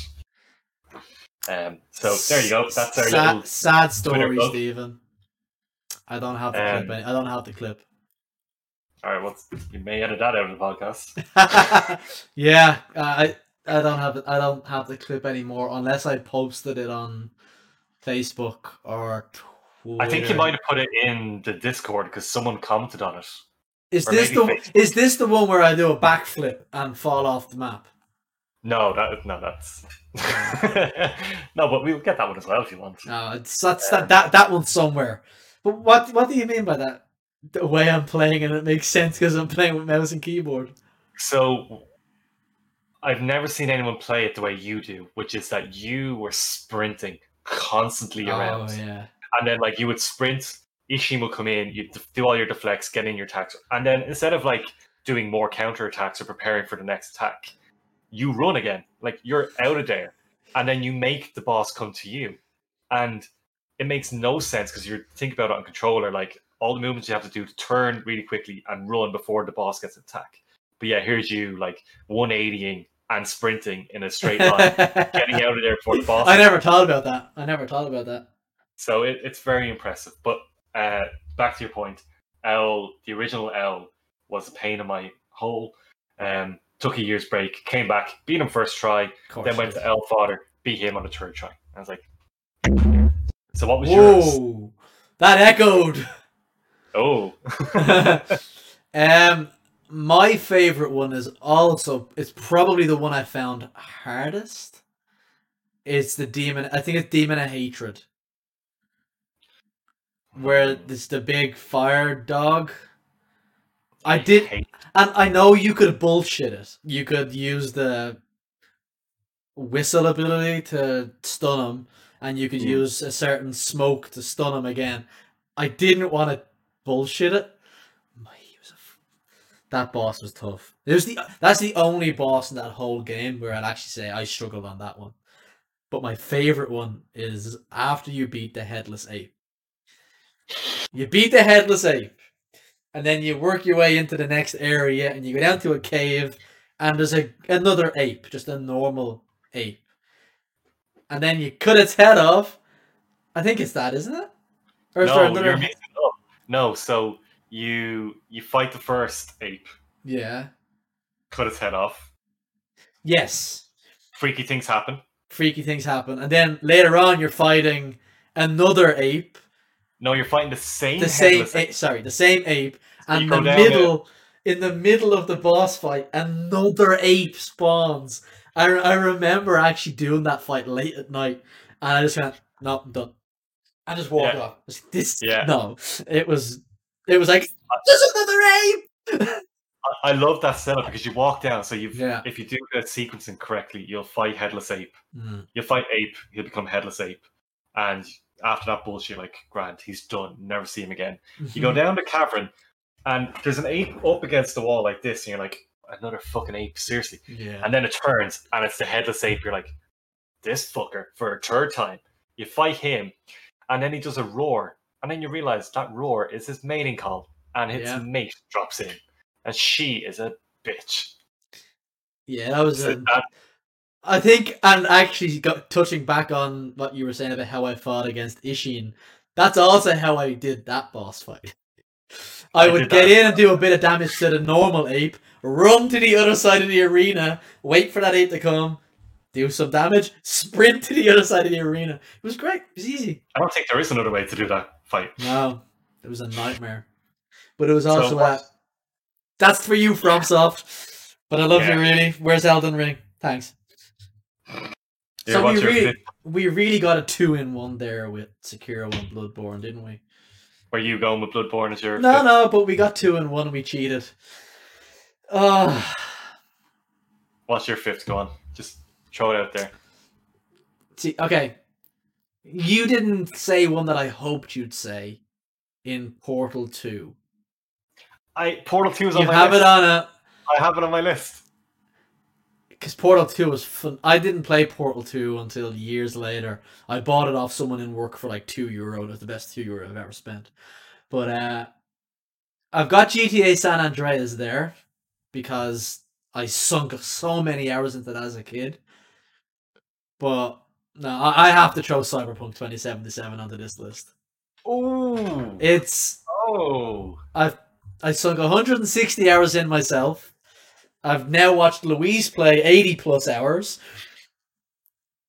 I'm probably going to sink another one hundred hours in shortly. And despite... Okay. I'll preface all I'm about to say with C D Projekt Red were very shady in the lead up to the launch of this game, and they deserve all of the backlash that they've got as a company and leadership of that company. They deserve all of that. They were dishonest. They, the review embargo was B S. I'm now never going to get a job there because I've said that. But Cyberpunk, the game, is just I still don't know if I can talk about it fully because I haven't processed it. It's, I waited seven or eight years to play this game. I was as hyped as anybody. And my day one night, my launch night was midnight hits. About ten past midnight, I got into the game. Was making a character. Had a bit of a giggle about Penis one and Penis two. Did some shenanigans. It was funny. Launched the game and played it for three or four hours because I actually had to be up for work the following morning. And just instantly was like, this is, I've waited for so long for this, and it is all that I wanted and more. Like, graphically, it is, there's not, I don't think there's actually a debate. Running on ultra settings with ultra ray tracing, or for that matter on a P S five or Xbox Series X, there's no debating it's the best looking game to look at. It's the best atmosphere ever in a game. It's just the atmosphere in the city is insane. The city, it's like it's got its own fucking language. It's like it's a fully realized city in so many ways. I'll touch on where it's not in a second. But I played it for a few hours that last night. I got nowhere through the the prologue because I spent about twenty-five hours on a four-hour prologue. But we don't need to talk about that. And I logged off Cyberpunk that night going, wow, what a game. I can't wait to see what everyone else is saying about this. Oh, no, you have. I opened up Twitter in bed and just saw all of the fallout of the base P S four stuff that if you didn't own an R T X thirty series card or a twenty eighty Ti if you were, if you had that hype, but all of the fallout, all of the drama, and I just went, that's not the game I'm playing. But yeah, it's just, I've never felt so immersed in a city. I've never felt so just like the the, the noise, the sounds, the sights, the, the soundtrack in Cyberpunk is honestly, like they recorded all those songs for scratch for this game. All those, radio, like I know you've got G T A, you've got your radio stations. And they're the real, they're real songs that they've got the licensing for. This is an original, all the songs for the game are original, and it's just, I think what makes Cyberpunk so special for me, and also what has caused so much of the problems, because it was released too early, there's no debating it, is the attention that the developers, developers, the people, the ground staff developers, put on the finer details. The music, the... the way the light bounces off everything. The when you're in a car, if you go first person, so in some cars, the dashboard pulses lights to the beat of the fucking song that's playing. And because they spent so much time making the finer details of this game so incredibly detailed, that the bigger systems, the police system is non-existent. Non-existent. The A I for cars, for driving, for the computer, again, I park here, just drive around me for fuck's sake, and there all that's a bigger discussion, but as an experience, it's the best experience I've had in a game. It was just, I, I wish I could wipe my memory and go back to December tenth and just play through it again. I really do. And I know you haven't finished it, so I'm not going into too much character details or that, but what I loved about it, and it's what I love about Blade Runner. Don't know if you've oh, you've obviously seen Blade Runner twenty forty-nine, yeah. I actually haven't, believe it or not. It's it's it's, it's a get out. It's on my wall of shame for not okay. watching that yet. You've seen the original Blade Runner, yeah. Yeah. Okay. So what I love about Blade Runner and generally this cyberpunk franchise or cyberpunk genre is that these that these wonderful futures of tech becoming everything and the neon lights and the atmospheres and all that, and then they tell a very simple basic human story almost, and mm-hmm. Cyberpunk is insane. Like the city, Night City is it's the best game space I've played in, if you can ignore some of the glaring issues with it, but if you if it just as a city it's insane. But the actual stories that you're getting within it are very anal. They're very basic stories. They're very day-to-day. Like, even the main story with the main with Keanu, with Johnny, like, it's a very straightforward and basic story. And the way I looked at it is that the story, the driving, the gunplay, which is all great, they're only there to give you a reason to be in this city.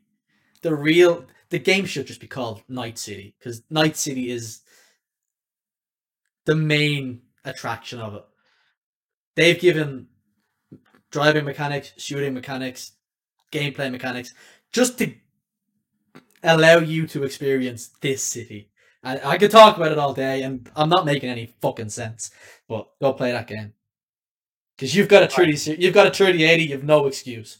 Well, this is the thing. So, and you're probably gonna have to help me after this, but my Cyberpunk experience is that I can't get it to sixty F P S, which sounds so anal when you say it out loud, but it's because I have a twenty, twenty-seven Ryzen seven twenty-seven hundred X, and for some reason it just, no matter what way I change the settings, it's not going up to sixty or above. And there's something about having that fluidity in in a game. Like, I want I want to play the game and not be annoyed that I'm getting screen tearing or that there's some judder and stutter going on. I want to enjoy the game the way you have, where you experience the city for the city, and I don't look at something and go, well, that would have been great if it didn't just, you know... that would have been great! Yeah. um, but no, like, I I think, yeah, if If I can get it working, and maybe it needs more performance optimizations, um, which I'm happy to wait for. I pay for the game. Yeah. It's going nowhere. Um, but it's a game I, I really want to, to get into. And mm. I won't spoil anything, but the first, the you know, the first lead up to the first proper mission, how that goes, that's when I went, I, I like this. Yeah. And I know you're you're somebody who didn't really... You're going to get a lot of hate for this. You didn't really like The Witcher.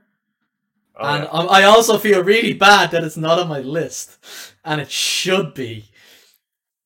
And and you're even you're saying after an hour or two of Cyberpunk, you like this? Mm-hmm. it, it, that really says it all. From someone yeah. who doesn't really like what they did beforehand. No, um, I, like, I'll hold my hand up and say I really did not like mm-hmm. The Witcher three.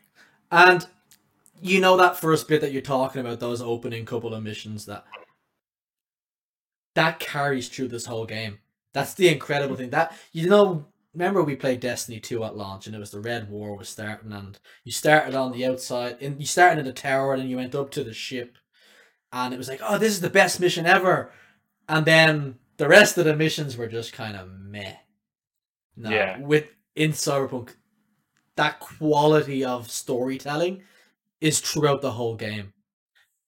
It's not like, it's not the most ridiculous story of all time where you're going to, I don't know, where something crazy happens, but yeah. it's just the way the story's told is great, and the characters are phenomenal.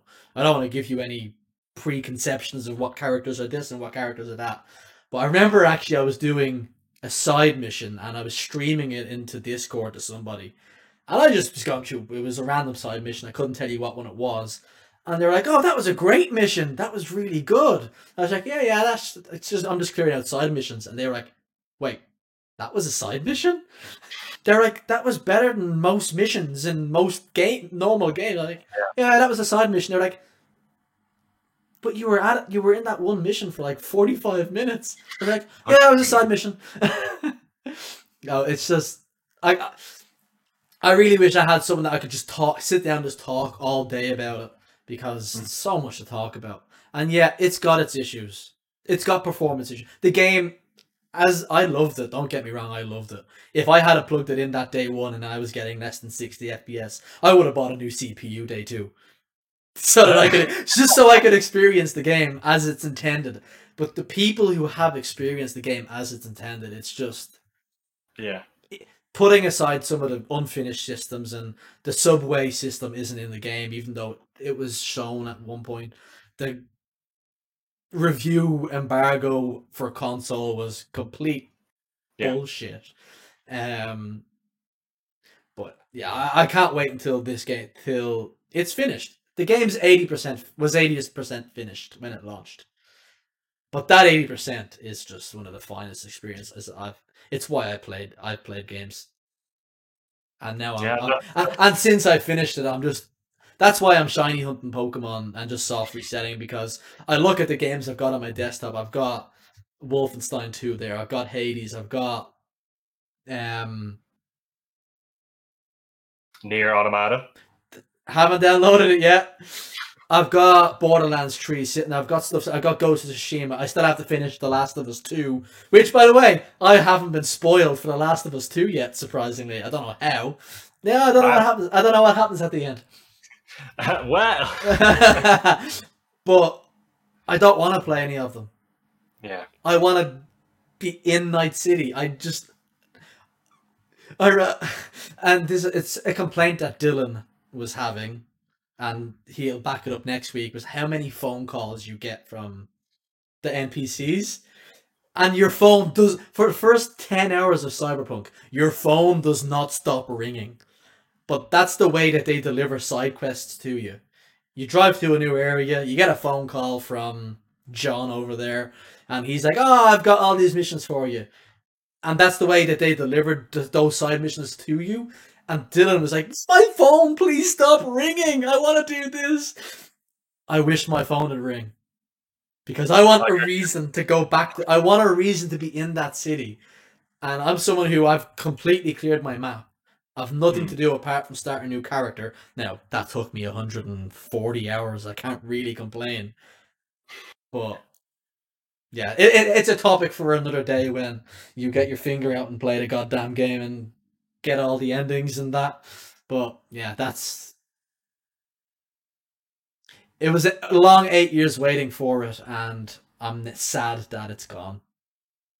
Well, that's happens when you blast through it in less than a week. I play. I I spent a month playing it. Yeah, true. Uh, you it got through. It the came in... like huh? Three days. You got through the campaign in about three or four days, I think. Did you? No, no, I completed the campaign after one hundred forty hours. Jeez, felt like it was sooner than that. Because poor, I know we... poor Takamura was sitting in that restaurant for one hundred twenty hours. I remember. I remember after ninety hours. I remember after ninety hours, I still hadn't done a main mission. I was still only on the second main mission, or in Act Two. Yeah, because we were talking about this. Like, there's two ways to play an R P G: the right mm. way and the wrong way.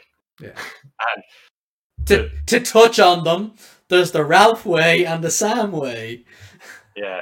So, like, you either clear everything before you move on to the next mm. main mission, or you just go through the campaign. And like, both are obviously valid ways to play, um, but if you only touch the campaign missions and then complain about how short it was, mm. or that there's not enough, I in it, well. would normally agree with.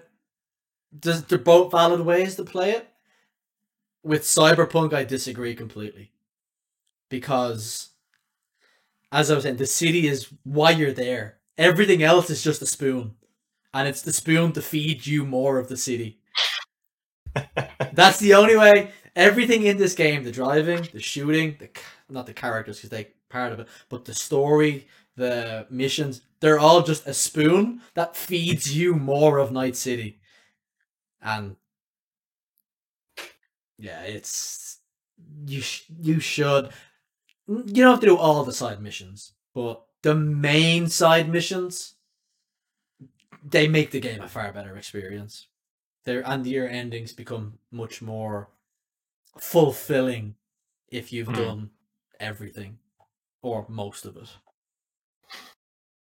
Um, so Cyberpunk kind of took over. Well, I'm just realizing now, like we said before we start this, oh, let's keep it to the hour. I think we're about an hour and forty minutes now. It's about just coming up to an hour forty, yeah.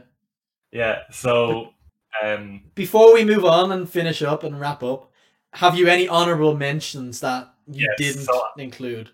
I was going to say I will just name them without any sort of context. Mm-hmm. But the list that I had here included um, Resident Evil four, um, Halo three, Monster Hunter World, Nier Automata, um, Fable two, and Portal two. Yeah, I had Portal two on mine as well. I haven't actually played a lot of the ones you mentioned because A, I didn't have an Xbox as a teenager. I had a P S three and Warhammer, so I couldn't afford an Xbox. Oh. um, and Resident Evil, no, you're okay. Um, I like my poop inside me, or in the toilet, mm. not in my pants, as I'm playing games. But then I mentioned G T A San Andreas was on mine as well, because that was... when that came out, it was insane what they achieved with that. Um, and I don't give a shit what anyone says about G T A Online. G T A San Andreas takes G T A five out the back garden and stamps on its face. And the other one there that I left out was Uncharted two. Um, oh. Look, I, I, I like... I love Naughty Dog games. Mm. Not to the extent that the industry loves Naughty Dog games, but the Drake, Nathan Drake saga is, I haven't actually finished four because Destiny was out, and I actually don't even know the ending to four. I don't know how I stay spoiler free for all this stuff, but I, it's That's a talent. Um, but yeah, the best of the Uncharted games was uh, Among Thieves. My big honorable mention goes to a game that was, at the time, both ahead of its time and ridiculously difficult for its target audience. It's Digimon World. Oh. Back on the P S one. And I know you said you're not a Digimon fan, um, but Digimon World was ridiculously difficult. Like, obscenely difficult. Like, I'll, I'll link you to an article that goes over the basically this game you're supposed to fail. So you get your Digimon, you level them up, you digivolve them, and then they die, and then they're reborn as a piece of shit, and depending on what way you leveled them or treated them in their previous life decides what Digimon they become in their next life. But they have a lifespan of like a certain amount of game time. I don't know the ins and outs completely, but that is the mechanic. Is they Did die or re- huh? Did Miyazaki make this game or something? That is mental. It is ridiculous, and I'll link you to the article. But the article was basically saying, uh, he bought the game again, or he played the game again twenty years later now, because he's an adult and he understands how these things work. And he was making his way to the final boss of the game with a very powerful po- Digimon, Pokemon, a Digi Pokemon in his, by his side. And as he got to the final boss, it died. So... That- insane. It, it was. I'll, I'll link you to the article. Um, I, I'll have to find it first, but it was just the most ridiculous. But I loved it. I never finished it because my ten-year-old brain couldn't comprehend the ins and outs. And unless you had a guide, like unless you had a guide or sunk hundreds of hours in to learn the systems, it wasn't possible to finish it. And the internet didn't exist in two thousand the way it does now. So not Ireland. Gui- not in Ireland anyway. So guides were hard to come by. Yeah, you have to yeah. buy them. Remember, you have to buy guides. I've got some in a box there. I've got a guide for Oblivion for. It's like this size. Yeah, I've got some there with the old posters in it, but um, yeah. good old guides. But yeah, I think that's my on- that's my real honorable mention, and it actually comes with a bittersweet story of my brother. Don't know if I've told you this before, gave a friend a loan of my Digimon World game Uh-oh. without my permission. Of course, yeah. Um, and they sold it at a car boot sale by accident.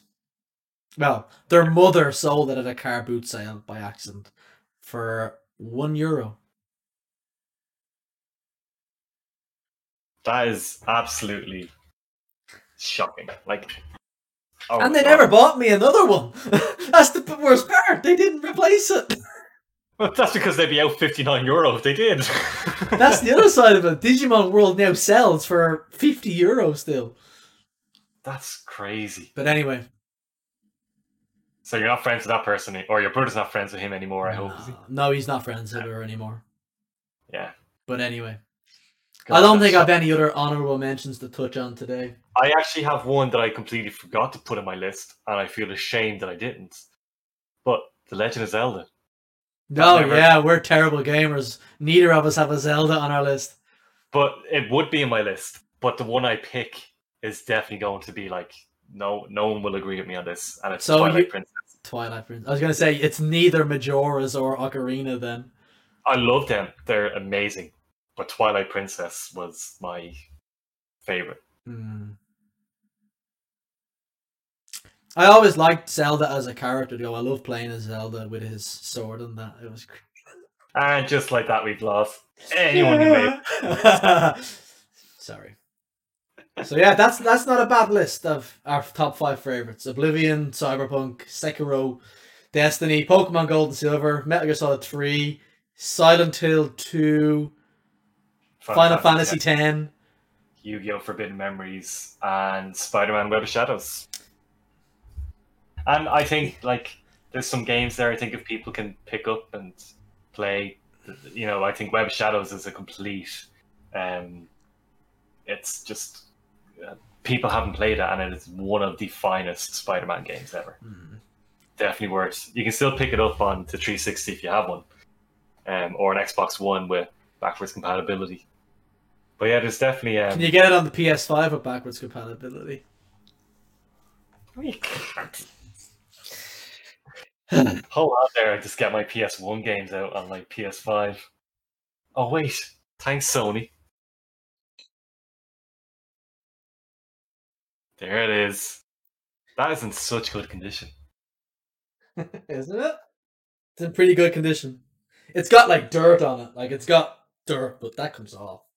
It's yeah. got chocolate from me and throwing it that way. Back before you appreciated what they were when you had them. My cousin had a hacked one. That was great. Where, where oh, like where like you, the top actually opens. Yeah, it was insane back in the day.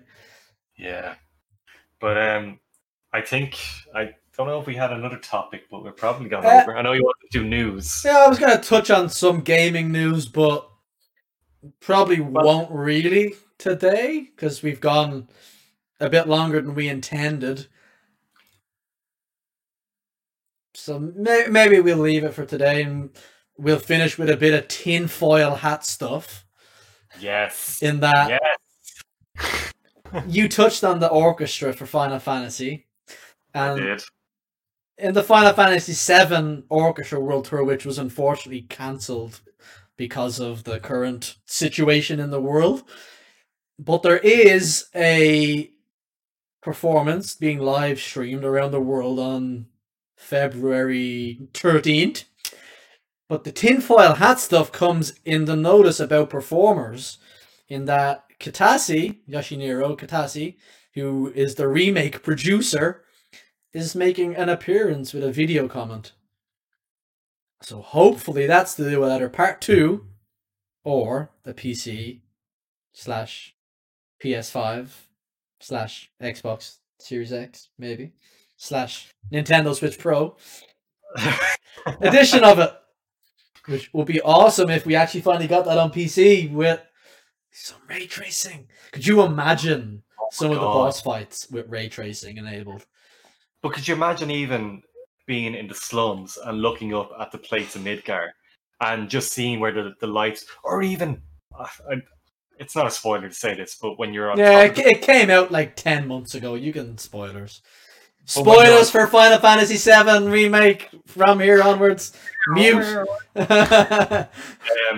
no, but when you're on top of the plates and you're looking out across, not yes. just Midgar, but then out into the, the the world beyond, and just the way like the light works there, like that would, oh, that game, mm-hmm. and just even in sector sector not sector seven sector. Five, maybe, where you meet uh, Eris. Um, yes. Having all the like the Loveless signs and all them like being yeah. ray traced. Oh. oh, could you imagine? Actually, yeah, in the where you're with Eris, yeah, in sector. Is it sector five? I can't remember. It's one of yeah, it's sector something. But yeah, in yeah, oh, yeah. But I think so. But sixty, sixty F P S is the real requirement before we get too excited about ray tracing and all that kind of nonsense. Just give us sixty I, F P S, please. And I do think, if we're keeping our spin foil hats on, um, I do think the announcement will probably be towards the P S five upgrade. Yeah, um, that's what I imagine it will be. Potentially with the announcement of Xbox slash P C. It'll be interesting if it comes to Xbox, though. Well, so considering that the back catalogue of Final Fantasy mm. games are going to Game Pass, and Kingdom Hearts uh, three was released on it. Okay. Um, at launch. On Game Pass? No, um, no, it's not Game- no, but it launched on the Xbox One on launch day, which typically has been a PlayStation Nintendo mm. exclusive. Um, so maybe this would be a case that it's a one year, like we're coming up to the year anniversary. April, right? April tenth? Yeah. April something. I, March is in my head, but that's because that's the original date. Yeah. But it would make sense for a February announcement to say that there would be a year kind of edition one where we get the P S five upgrade to sixty F P S. I, I think, oh, I was right, by the way. April tenth, on the money. Well done. Um, yeah. I, I, I think it's... There is going to be some sort of announcement, and it's probably the P S five version. But what I really want is the release date of Part two, and I want it to be this year. Um, that isn't going to happen. No, it, it's really not. But I could see how it could be the later half of the year, given that part one was developing all the systems. Mm-hmm. And they've got a lot of those assets. So they they have two, a lot of the assets, yeah. So part two was really about the curation of the, the new story content, the new environments, um, all the pathfinding around that and so on, um, which is a huge job. But developing the systems is, you know, the make it or break it, really. I don't think it will be this year. The announcement might be this year, but I think we'll be lucky to see it by the end of twenty twenty-two. I think it could be April twenty-third. Yeah, that's where I would begin in Q one, Q two of eight of twenty-three is where I would think part two will come out. I want to be wrong. I want to be wrong. I want to be wrong as well, but I, I don't think so. I really don't. And if you get any news on F F sixteen, please, anything, please. A- anything, a year, yeah. Just give us a year. Yeah, if they said twenty-two, I'd be like, grand, I know. Yeah. And you know what? If they did what they did with fifteen, where they released two demos, um, in like the years previous, like uh, I was only going through my game library. You had Final Fantasy fifteen episode The Sky, which came out like three years before the game actually launched or something. So if you want to give us a demo or something, that'd be great. Mm, please. Something to play. I need something to play. Anything. Yeah. Anything. Yeah. So I think that's spin foil hat time, so we can take that back off. No, mine's always on. Mine's always on. Um. So yeah, I think this... Uh, I don't know if anyone's listening or if we're going to put that out there, but for me, anyway, this, has been, this has been great. It's yeah, it's nice. Been nice just chatting about stuff. Because we usually mm. just rage, and then there's always anger. You know, you don't actually get to talk to someone properly. Anger. Mm. Um, so it's nice to just sit there and talk. And um, yeah, because normally we only talk on WhatsApp. We don't actually ever have a face-to-face talk. And no, no, not not anymore. Anyway, we ha- we had no, a few, but. Been. Then you went to the kingdom, that end of the country. Yeah, down yeah. to the kingdom. It's been good. Some yeah, interesting, and, uh, definitely some interesting games, and maybe in if we continue this on, which I'd like to, whether we release it or not, is another thing. I've I've no problem with releasing it. But same. We could narrow the scope of what we're talking about to really zone in on particular things. Um, we could go with a lot of older games that we played back in the day. I'd be I'd be happy to sit down and play through a uh, triangular graphics game if I had to, to speak about it. Um, I'd have to yeah. buy that one. I wasn't interested back in the day, but I'll root out I'll root out the old N sixty-four and buy me some Pokemon Stadium. Look what I got for Christmas. Yeah. It's, nice. It's not even the proper one. It's oh, just... I have a proper one. I have a. It's oh, gone no, black. You can't, you can't, yeah. you can't see that, but I, I googled it to see like what games are involved or what games are loaded on. There's six hundred twenty-one. Do you know what came up with the first Google search results? A consumer warning against how it's a bad uh, electronic device and prone to ele- electrocuting you, because in here are the wires and they're exposed directly to the mains at the back. Have you been so, electrocuted yet? I haven't turned it on yet. No, we um, I got my brother uh, an N sixty-four for Christmas a few years ago from the Rage in town. I went in and bought him a, an N sixty-four. Oh, with, yeah. I bought it with GoldenEye and something else. It was an Altered Beast and something else oh. as well. Oh, Streets of Rage, that's what it was. Oh, sorry, they're Mega Drive games. I'm getting confused. Because yeah. the previous year I bought him a Mega Drive with Altered Beast and Streets of Rage. But I bought him an N sixty-four and it's sitting in my dad's living room because he never plays it, so I might commandeer that someday. I think so.